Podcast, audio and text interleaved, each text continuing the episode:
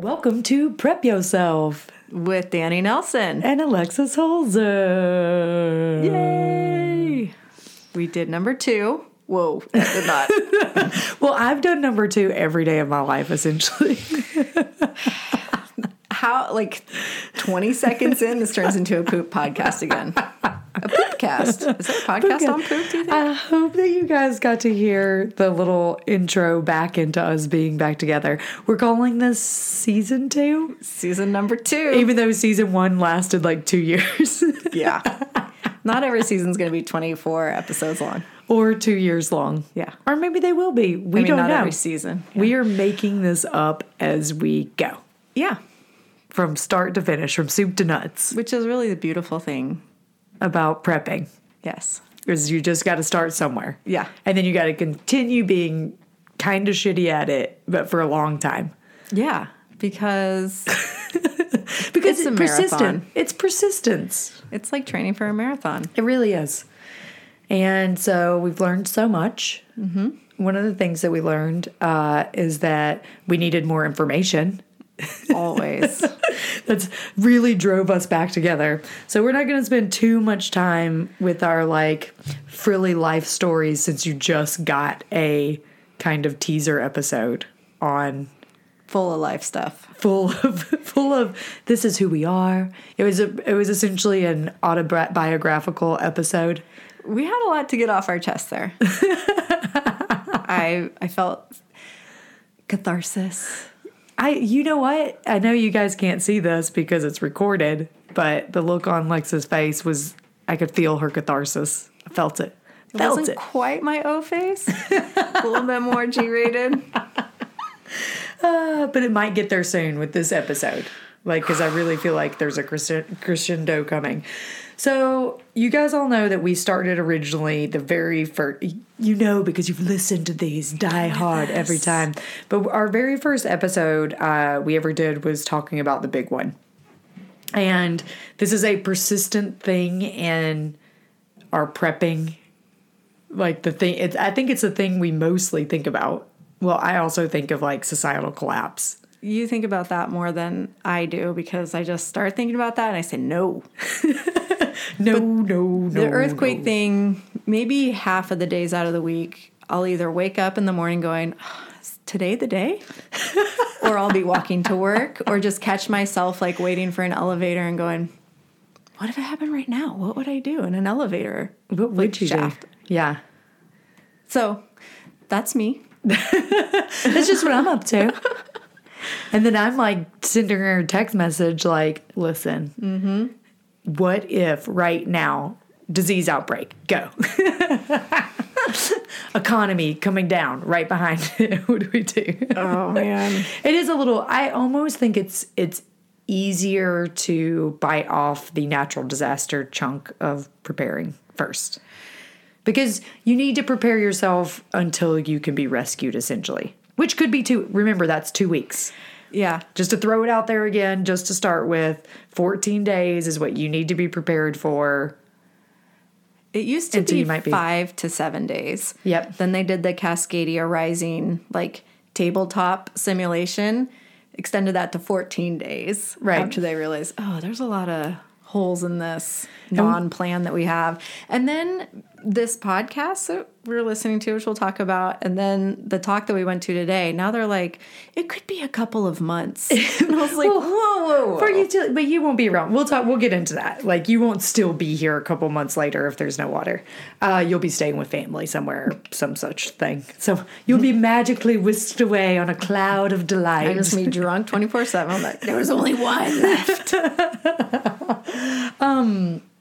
But we did, you know, after recording the kind of like getting back at it episode, we did want to like, I think, dive deeper back into some kind of more educational subjects. Uh-oh. Is that what this is? I guess so.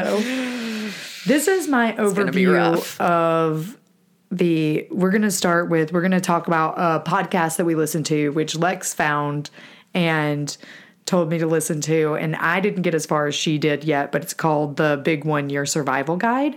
And it's based in LA. And it is what we're going to talk about next. But first, the second subject we're talking about is a town hall meeting we went to today with the Seismological Society of America.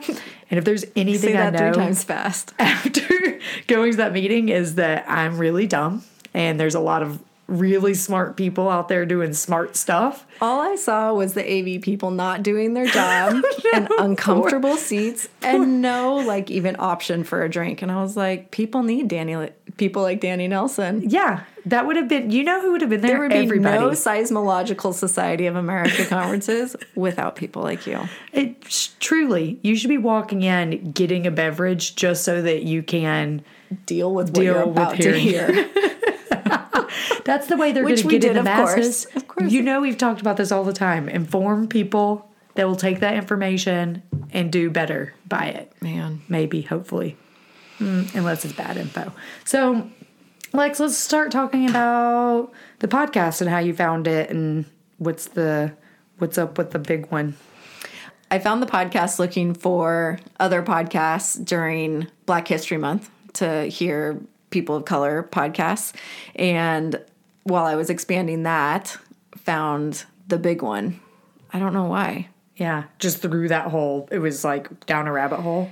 Well, I only listened to My Favorite Murder, and I stopped listening to Pod Save America because I just couldn't, that whole societal collapse thing. Yep. But I was also finding that I wasn't listening to the news, and I wasn't like getting, you know, the media that I did listen to, like everybody else. I'm like, I don't know what this is all about. So I was like, I want to hear different podcasts and like people like you and me just talking about shit that's going just on. People in a basement. Seriously. Being weirdos with microphones. Yeah. So I wanted to, you know, and there's just like so much talk about race. I was like, well, I'm going to start with finding a podcast like that. And then I was like, well, what am I really interested in? And I was like, I am interested in prepping, but because of whatever we were talking about last week with school and just trying to like make space in my life, I was like, well, I like listening to podcasts. I'm interested in prepping. There's got to be other ones out there that aren't like really the ones that I don't like, that are like, we're all going to die by a gun, blah, blah, blah. So judgy. Yeah. So then I was like, well, I'll look at podcasts, obviously. So I researched, and I think it was when we were starting to talk about it again. So I was like, well, I wonder what's been going on. And so I searched for like disaster ones, and this one had just been released. And I was like, oh yes, awesome. And I started listening to it, and I was like, no. It is so well done. So this is, it's produced by Misha Youssef. Is that how you say her last name? And then the host of the show is Jacob Margolis. And they do such a great job of interviewing and storytelling and summary storytelling, where they come on and the host kind of like, you know, sums up parts of the story, but then it's very dramatic how they bring the real life people back into talking about it. Mm-hmm. But they essentially set up the scene for you. Like the very first episode is called the Quake. Yeah, and this is based in LA, so it's not a Pacific Northwest one, which I didn't really understand until they started, like, at the end of the first episode. Because they get more into like the San Andreas Fault, for sure, and also the it's so different. They talked a bunch today, which we'll talk about later, about this town hall meeting that we went to, about the difference of the culture of earthquakes in California versus Seattle. Just that people in California have been working on this since the 1930s, mm-hmm. and essentially Seattle maybe sort of since the 90s. Yeah, the governor just put in a $5 million request, which is less than half of what the other Northwest states. Also, and it did not get included in their budget. California's already invested like $80 million into an early detection system. And we're like, and we'll do $5 million. We're like, just give us the code. And we'll, give us the code. We'll open it up when we need it. Yeah. But this podcast, what they do is they build the scene for you. And then each episode is kind of building off of what that initial scene, at least for going into the first and second episode. And so the first episode is literally like, there is an earthquake. It happens like right this second. What is your like immediate reaction to that? And then the thing I love about it is they then do summaries of like, okay, here's a bite-sized thing that you can do at the end of the episode. Yeah. I think that the way that they are structuring the podcast in terms of the themes, like taking you through progression of the different phases of an earthquake and the aftermath. I think it is too over traumatized. I really like the setting of like, because the next episode is about like the immediate aftermath, and that second episode, I liked the whole like, okay, you've been on this street 100 times and now you walk out onto it and literally nothing looks the same because it's all rubble and whatever. And we've talked about this before. It's like one of the tenets of like knowing where your house is in the city, not just by the street names. Like you need to have like a better visual map than, because the street signs may all be smashed and you won't be able to see them. Yeah. That episode too is when I immediately got up from my desk. I went over and I got my emergency bag and I was like, if this happened right now, what would I have to go with? Nice. I was like, how much water do I have, first of all? And I looked in there and I had one water bottle. And then I found like a whole pack of water packets and another water bottle. And then I was like, okay, do I have food? I did not have fucking food in my bag. What did you do with your... No, you know what? It's because the time had expired. It's because you had all those bars and stuff in there. I don't think that was in that one. That was at home. That was at home. I think my thought was like, well, there'll be food in the fridge, or there's got to be some food around downtown. We'll just go to Bartels. So was everyone else. And then I was like, because I have cash. I didn't have cash in there. Yep. It was very like, you dumb shit. I gotta look at that again. I didn't have a first aid kit in there. The chance of you being able to use a credit card is so small in the immediate aftermath of a Uber's. Yeah. No. Anything. So I was listening to this. Yeah. So if you need like a little jump start, just listen to episode 2 of this podcast and take stock. I was listening to this podcast and I was like, oh, I need to reach out for emergency. It was telling Lex that I was sob crying during the first episode of it. And it was... You know, maybe I was just having a little, you know, like maybe lady feelings, you know, who knows. But the lady feelings, what even is that? I was having feelings connected to my femininity. So weird. Are you on your period, Danny? I'm saying maybe soon. Like maybe. Every time I'm crying over something that other people don't think is sad, I kind of like take a mental picture of like, okay, what day of the month is it? When should I be crying about this? Is that why I'm crying, or is this actually sad? But there's this story of we have to go through as women. Like, let me assess my feelings right now so I can have the appropriate feeling. Yeah, because everybody wants the appropriate feeling only. But I reach out to Lex. Well, this is the story. There's a lady trapped in a bus. And the point that they're making on the podcast is that people have this assumption that everything, right when an emergency happens, everything goes into chaos. And part of this show is, their thing was, in that initial few minutes of a disaster, actually...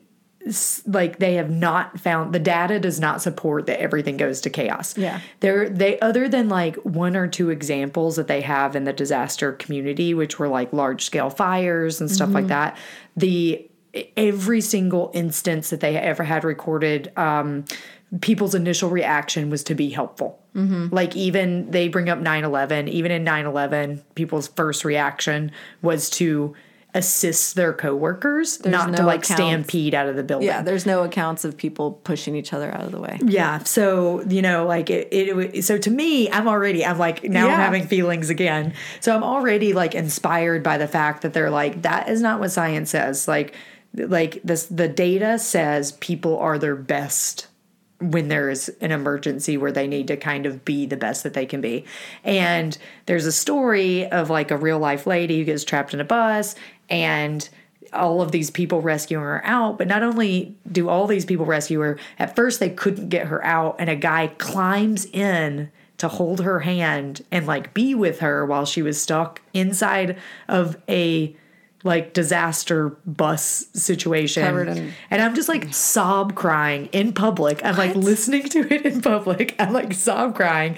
And I'm like, Lex, why'd you do this to me? And she's like, oh, I didn't know that there was anything sad. Yeah. I'm in Sephora trying to buy moisturizer. I'm like, what are you talking about? She's like, this podcast is not sad. Yeah, I was like, it's pretty. Yeah. I think drama works on me. The like music that they start, like I think that is like fine tuned to like what actually makes me have feelings. I should be like test person 0 for all like, oh, does this come off as being like clawy or is it actually sentimental? Every time I'm like, ah. It was so good. And then they were nice to each other. I love when it's nice stuff that happens. Yeah, and I kind of just went, yeah, of course people are going to help each other in that situation. Yeah, she was like, duh. And I'm like, but you do. You presume that everyone's so selfish and, like, focused on themselves, and that's not really the case. Mm-hmm. Nor is it the case in everyday life. Like, I feel like in general. Oh, definitely not. People are shitty. Yes. Pretty selfish, pretty focused on their own stuff. Yeah. I don't know. Your friends, though, will come to you anytime. I hope so. Don't you think? Yeah. Do you think they'd push you down the stairs to get there first? Actually, we would do that just for popcorn. Yeah. Like, we'd just be like, there's popcorn down there.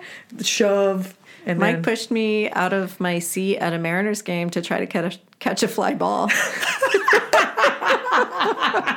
Your own husband like, just like threw you because I was in the aisle seat and he was like trying to get out. I was like trying to also to go for it. Pushes me. I'm like, I mean, and I was pregnant. Just kidding. I'm like, that's a fresh take on your week. I didn't know that was a thing. No wonder you don't have feelings anymore. There's a succubus in you just taking them all out. Sorry, I hit the table right there. I was all people. That was a joke. I'm pretty sure that Lex is not currently pregnant. The pregnant part is a joke. The other part's true. The pushing you over. So what I'm trying to say is, if you're ever crying in a public park, don't text Lex for support. She's not going to give it to you. I'm not taking it. She's just going to be like, "Stop bothering me."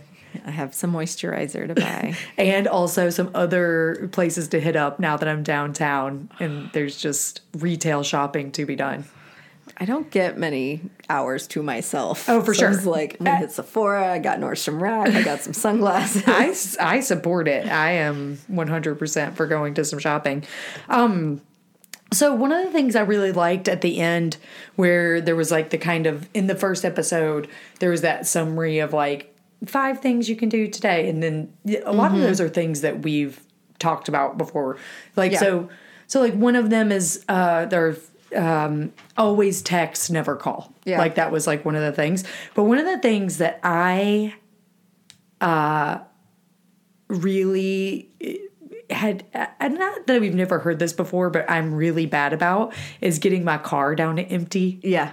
Never having your car empty. Like, you should consider half a tank as empty. And then refill. As a prepper, you should never have your car sitting in your driveway more than half empty. And I was just like, yeah, I do that a lot. And they had a lot of really great points. Like, and then let's siphon it off immediately. You've survived.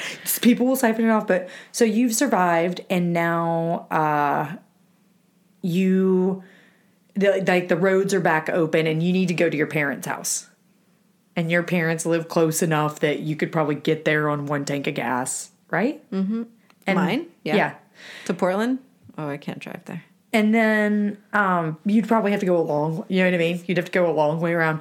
But anyway, if the roads are open and now it's time for you to go, the idea that there will be gas for you to fill up your vehicle is silly. Yeah. Like, there's no way.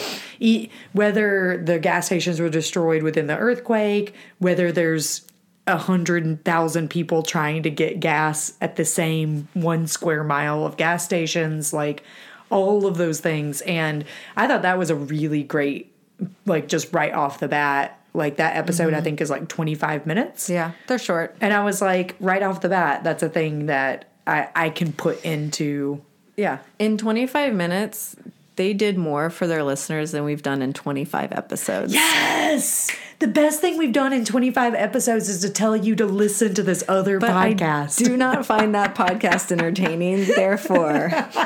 So therefore, it's better if you listen to us regurgitate the good points that they have. That's right. It was a little prudish at the end where they're like, okay, you should have on pajamas and shoes in case it happens in the middle of the night. Like, just have some pajamas ready. Yeah. Just like be like, yeah, here's somewhere I can throw something on because, like, what if I have really nice sheets and I want to, like, have them on my skin? Like, then what? Then I could just wear the sheets out. Just wear skin pajamas. I'll just wear some skin pajamas.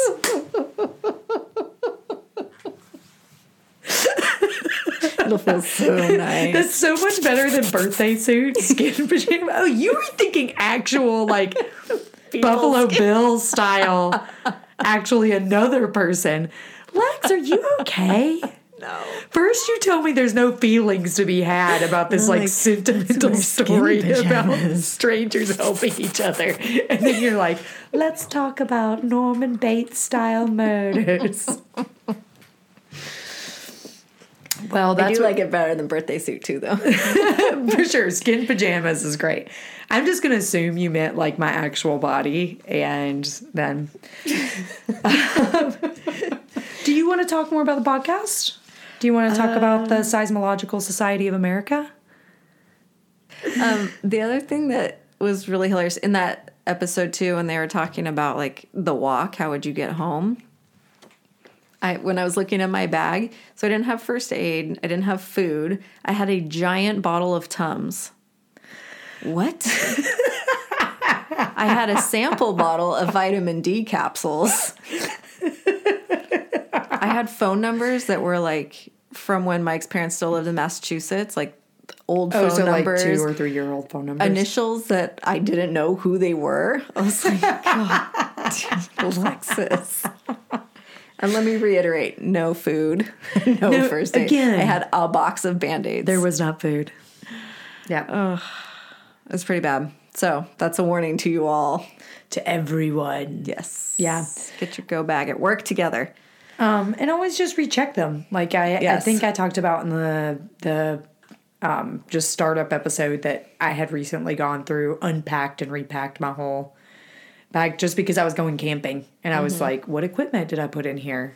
And, you know, like, what do I need to switch out? And since I bought all of the, like, these military protein bars. I say the word bar, that makes you think like the like modern protein bar things. It's like a chunk. It's just like a brick of protein goo. But that's good until like 2030 or something like that. Okay. I have other food, but I can't wait for 2030. Well, we have to eat it. It's going to expire, guys. You got to eat it.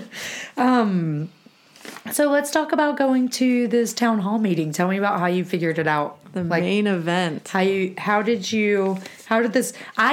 For me, I was just like minding my own business. And then all of a sudden there popped up a message to me in literally no other context. It was just the link to this town hall meeting. I didn't even tell you what it was. And then we didn't even speak about it again until like 2 weeks later or like a week later. Yeah. I saw you. Someone I work with sent it to me because we had a class together, a copywriting class, and I always talked about our podcast and how to like write social media copy for it. And so she knew that I was into this. And so she sent it to me. And it took me a minute to be like, why are you sending me this? Like, how do you know? You're like, I'm not like, a scientist. I know I look like a scientist. Yeah, right. And her friend sent it to her. And this was it seemed more like a community education event, like put on by the city or something. Right. And it really was the Seismological Society of America.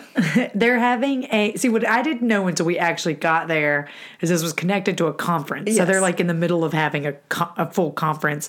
So in a crowd of like 200 some odd people, they had people at the very beginning the speaker asked to raise your hand if you were just from the public, I would say there were probably 30 of us. Yeah, so there was like 30, which is like a good chunk of people in a room of 200 plus seismologists. Super nerds.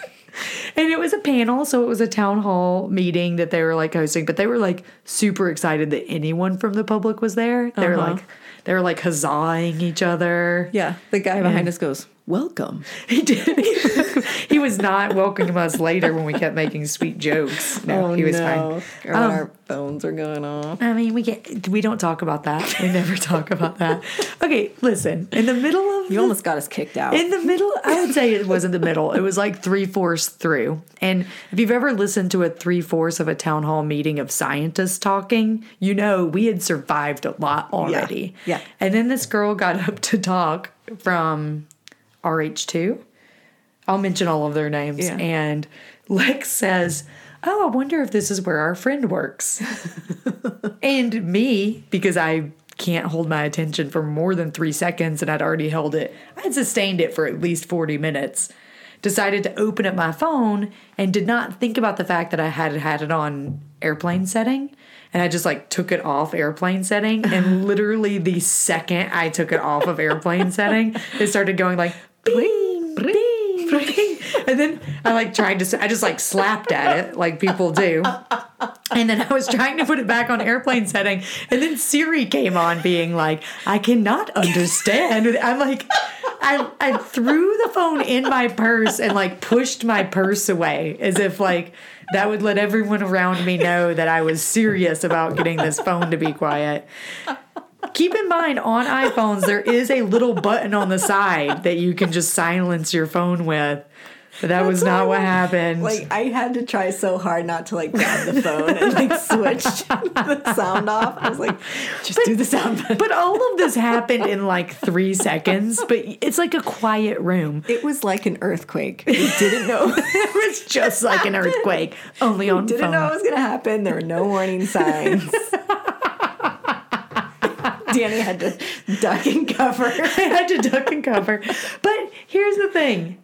Guys, because of the type of meeting this is, I was not the first or last person whose phone, like, went off the same kind of way. It was just a cacophony of cell phones. It was like once every, like, 8 minutes. Plus the AV didn't work. But, oh, my God. These poor AV guys. So, I mean, who knows whose fault it is, but because I've worked in the events industry, I immediately have sympathy for vendors. And several of the speakers, when they got up there, the computer they were using to change slides was not actually changing the slide. So the big screens behind them were actually changing the slides, but they couldn't see what we were seeing. So all of the speakers spent the whole time with their back of their heads to the crowd, looking at the giant screen so they could see what their slide was. And the poor AV techs, then none of their videos were working. It was like none of the videos had gotten dropped into the slides. It was a lot. And then there was no audio to the videos even. It was so much. Part, because they're like, this would be a lot cooler if there were alarms that you could hear. And I was like, God damn it. You're like, where are my alarms? We'll just put some alarm sounds. Hey, put some alarm sounds at the very beginning and the very end of this episode, okay, just for our listeners, just to enjoy what we couldn't at this at the Seismological Society of America. But really, the point of the event was to talk about the early detection system. Yes. What is it called? It's called ACS, Alert Communication System. It's making that up. Called that is not what it's called. Damn it. It is called ShakeAlert. ShakeAlert. Now we don't even know what we went to in our own We were focused on the AV. We can't even. We were focused on. we were just being cell phones. I'm sorry, ShakeAlert. It is called ShakeAlert, and that's put together as one word, but the S and the A are capitalized. So if you want to look it up. So the panelists were Sandy Doughton from the Seattle Times, who is a science reporter, and she authored Full Rip 9.0, the next big earthquake in the Pacific Northwest. She was awesome, and I think that her kind of main point of what she was going for was to kind of specify locally what we're going to be dealing with, because a lot of the folks that were on the panel work with they either work internationally doing earthquake stuff, or a lot of them were concentrated in California or Oregon. Scott Miles is an expert in disaster risk reduction. Risk reduction. And I wrote in my notes that I made Lex look at during social scientist jokes. Guy came along to make scientists look less awkward, ? I liked him. He actually had some sweet jokes. Like, he did a throwback joke during the thing because one of the other guys, Harold Taubin, who is the director of the Pacific Northwest Seismic Network, he was like, to put this into perspective of how much it would cost for us to put in an early alert system, which we'll get to with the early, like what the system is that they were all talking about. He's like, we need $28 million, which is 0.8 of Russell Wilson. It's 80% of a Russell Wilson. Yeah, because who just got a $40 million contract. He's like, if we could have a 0.8 Russell Wilson. That's all the money that we need to literally save the city. Yeah, that was a big North. Anybody got a lot of money sitting around? The other people, just really briefly, who were on here, Scott Miles, Michelle Campbell, who is the RH2 engineering person who talked about how water gets shut off. So like utilities, it's like a reference to how other utilities. Yeah, I think basically she sells these alert systems through their engineering company to city municipalities. Yep. They're like fancy engineer. They're like, it's not something you'd necessarily have in your home. It's something you'd have in a like high-rise building. Like that sort of thing. Commercial grade stuff. And then Doug Toomey, who is the co-director of the PNSN of the University of Oregon. So that was the panel that we listened to. And so what they were talking about, which I felt like this ShakeAlert system and in general what the panel was trying to convey is that is what early detection allows you. Like, what is the benefit of early detection? And then the science behind early detection, which is where I was like, I am too dumb to be here. Yeah. Like, it was great. I was kind of looking around going, It was great information, but, like, you know, of course for 200 seismologists, they're like, we've seen these charts. But, you know, they're trying to, like, give the public kind of a little bit of insight. And they're, like, showing us maps. It's the entire West Coast with, like, little dots and triangles and stuff on it and being like, and here's all the places where we can detect. And some of them are deep and some of them are surface and some of them have, like, they're rotating information. And then here's all the computer systems. And I'm like... My brain was on... They said algorithm a couple times. They definitely algorithmed us. Yeah. For sure. Yeah. And then... But that's just to say there is a huge network of detection capabilities. Yep. We just need to connect them, which is what they're trying to advocate for with this panel, is that the city needs to get their act together and... build the infrastructure to connect all these, because we have a lot of the stuff in place. LA has done it. Yep. They have their app that you can download and get earthquake prep stuff, but it's also the alert system. So you get that early alert, which could be 30 seconds. Yep. Which could be enough time to get under a desk. It could grab your baby. Yeah, you know. Grabbing your baby. Yeah, I mean, like, that's... And the irony was that today was when that Amber Alert came through... in the morning at like maybe 7:30 or something. Yeah. And it was so loud. Like, I was in the other room and my phone was in the kitchen and I was like, oh no, Amber Alert. And I went to go look at it and it was like Spokane Valley. So I was like, okay, well.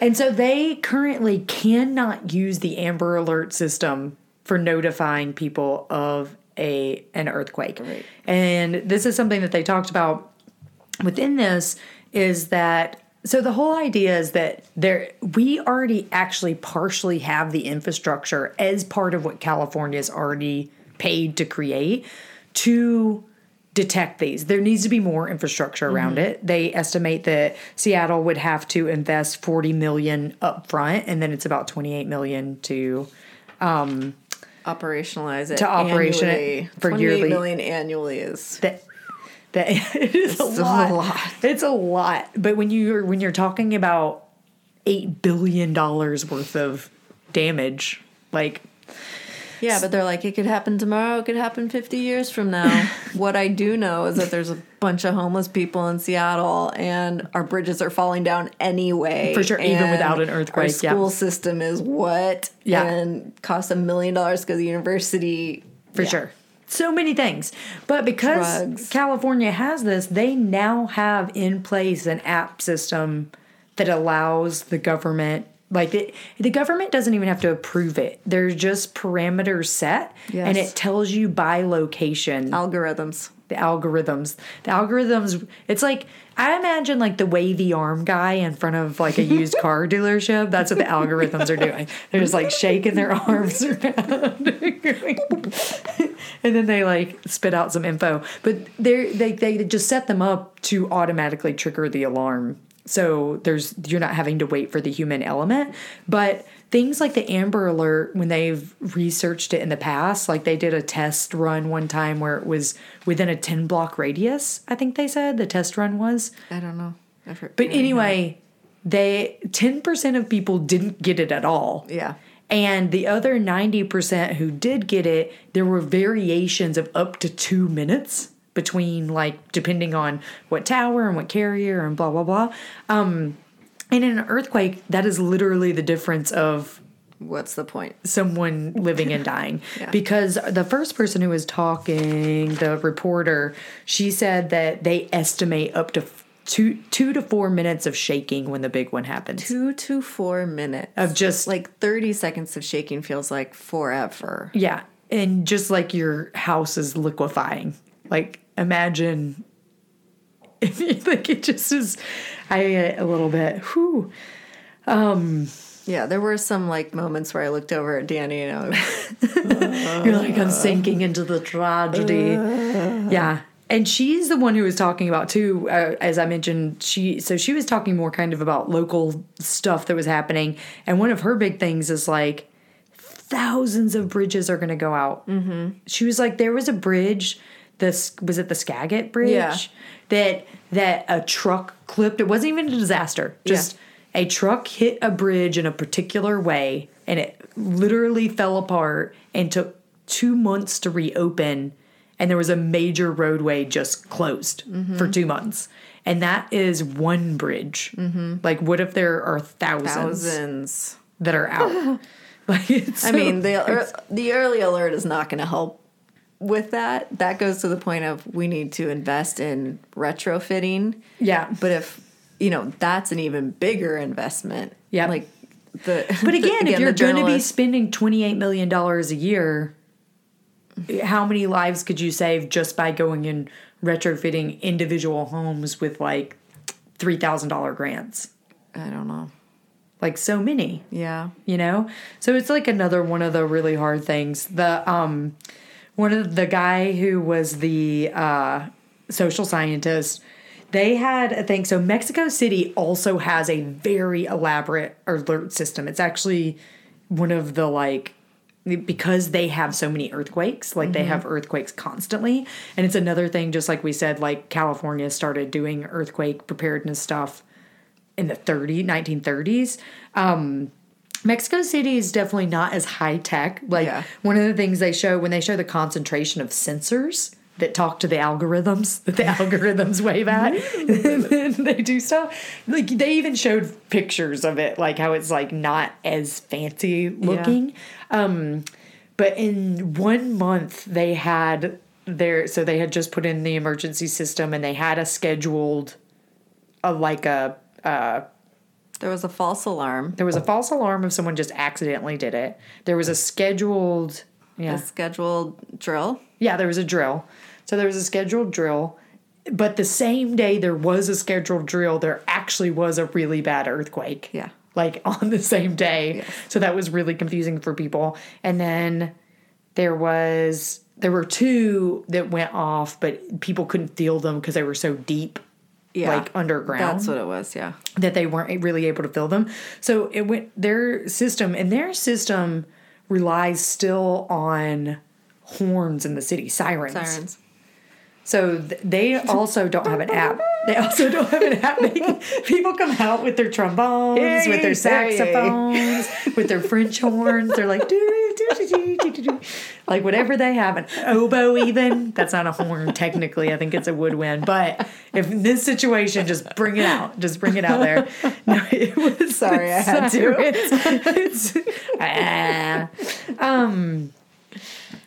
And this is another thing, like the social scientists they actually came down there because they wanted to find out, like, did that negatively, because Mexico City had just invested millions and millions and millions of dollars into the system, and this was kind of its, like, test run and all the things. And again, what they found was that people were very reasonable about it. Like, they were like, people weren't really, like, of course there were a percentage of people who were like, it's so stupid, it'll never work, and it's dumb, and, you know, the boy who cried wolf and all those kinds of things. But most people were just like, they're testing it out, you know. But the reason that people weren't mad, and when they go back to it, is that they had such a solid social media campaign that every time the alarm went off, there was very structured messaging that went out to people, like, that was a false alarm, or this was the drill, or like, this is not a drill. You didn't feel it. Yeah. This is actual earthquake. And so their social media was just like really hitting it. So as opposed to the nuclear misfire warning in Hawaii. Was that last year or the year before? I think last year. Yeah. Was it last year? Yeah. It took 40 minutes for anyone to say anything and correct that mistake. So meanwhile, people were, like, losing their minds. Yeah, they thought they were going to die. And they're like, isn't anyone going to say anything? But, I mean, again, we go back to this again, and like, social media is so, just intricate in our lives now. Like, you know, it's not like people are going to a FEMA app. They're, like, going to Twitter and being like, what's happening on Twitter? Like, who's going to tell me? And I don't even have Twitter. What's going to happen in an emergency when I don't have Twitter? I barely use it, but I get whenever SDOT or the SPD or Seattle Alert post something, I get. So you don't follow anyone else? You only follow emergency? Oh, no, I follow lots of people, but those alerts come up. I'm pretty sure you just showed me an Amy Schumer. Oh, that was Instagram.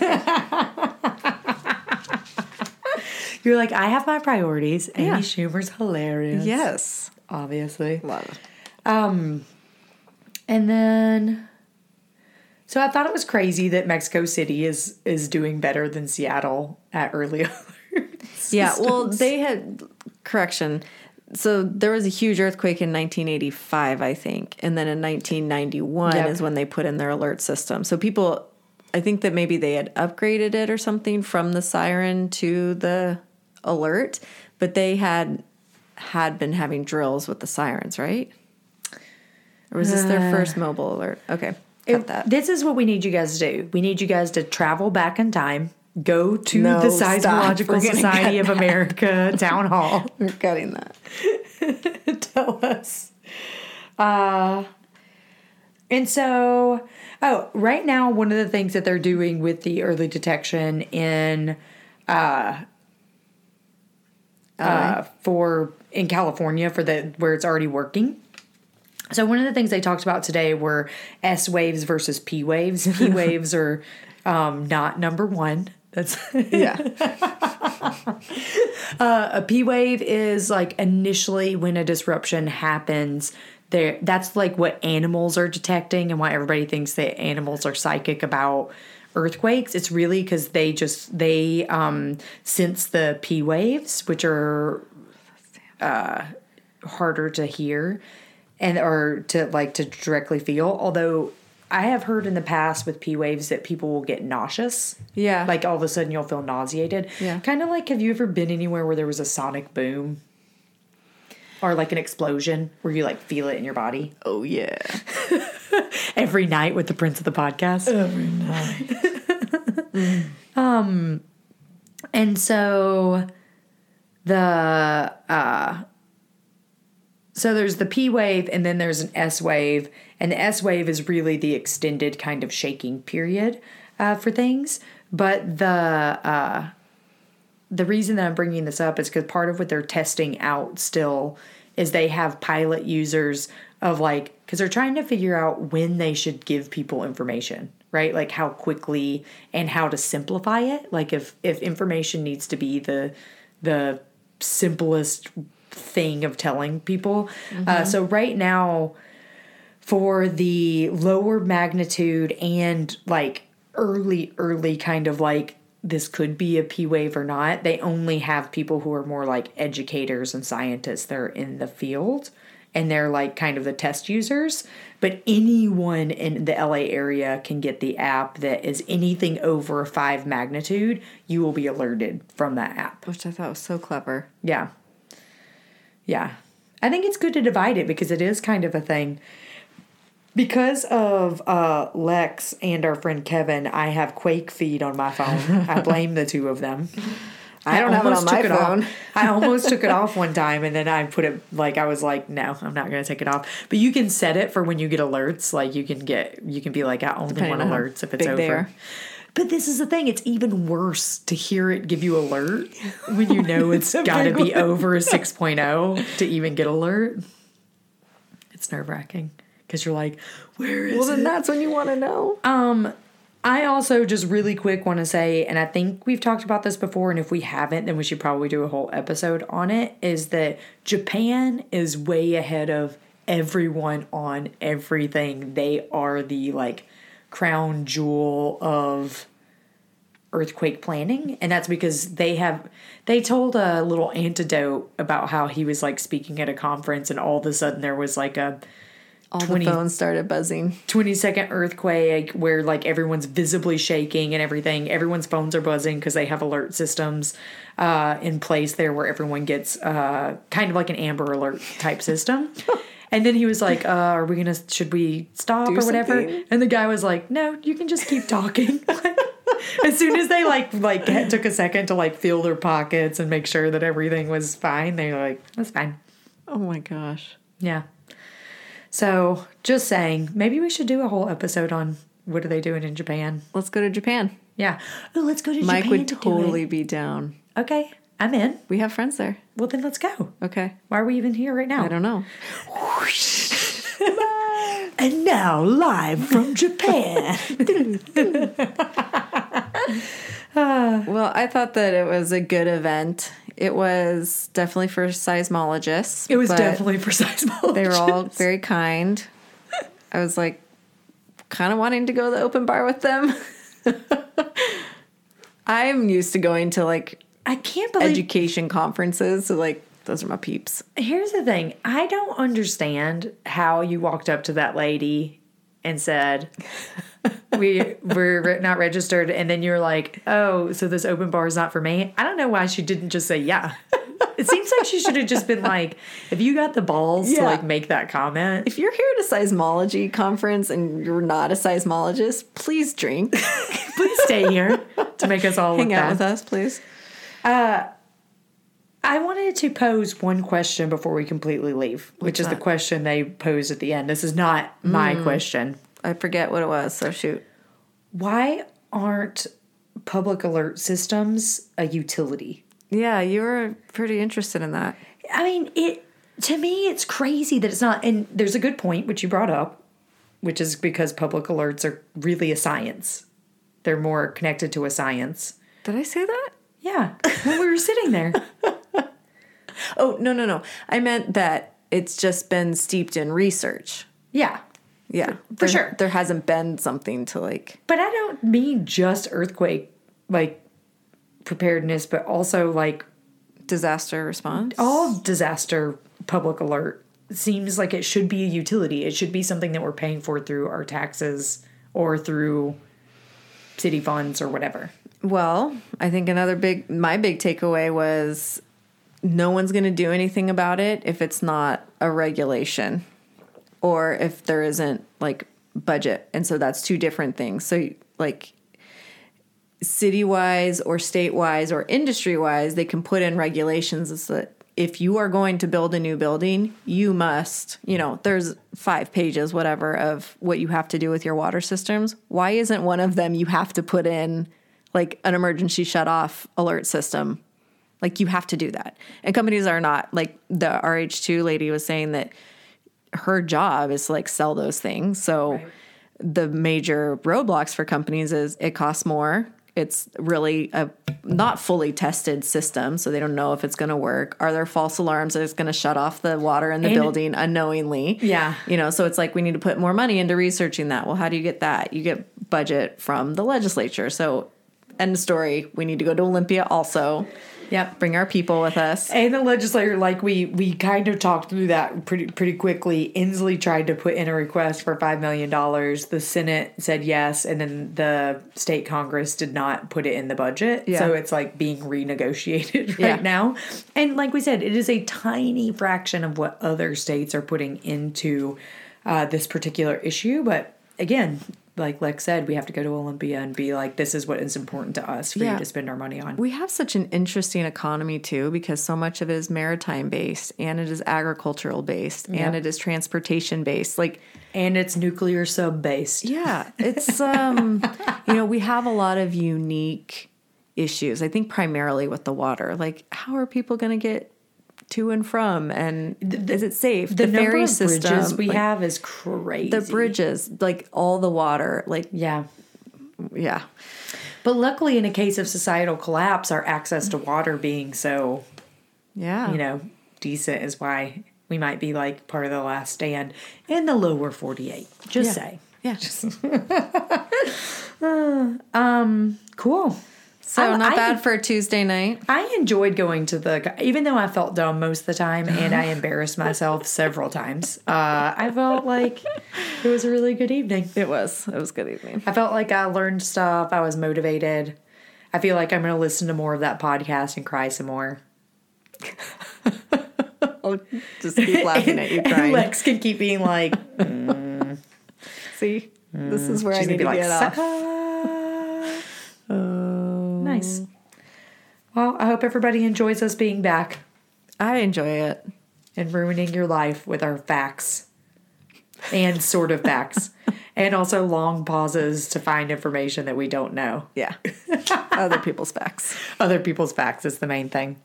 So you need to get out there and prep yourself. Okay.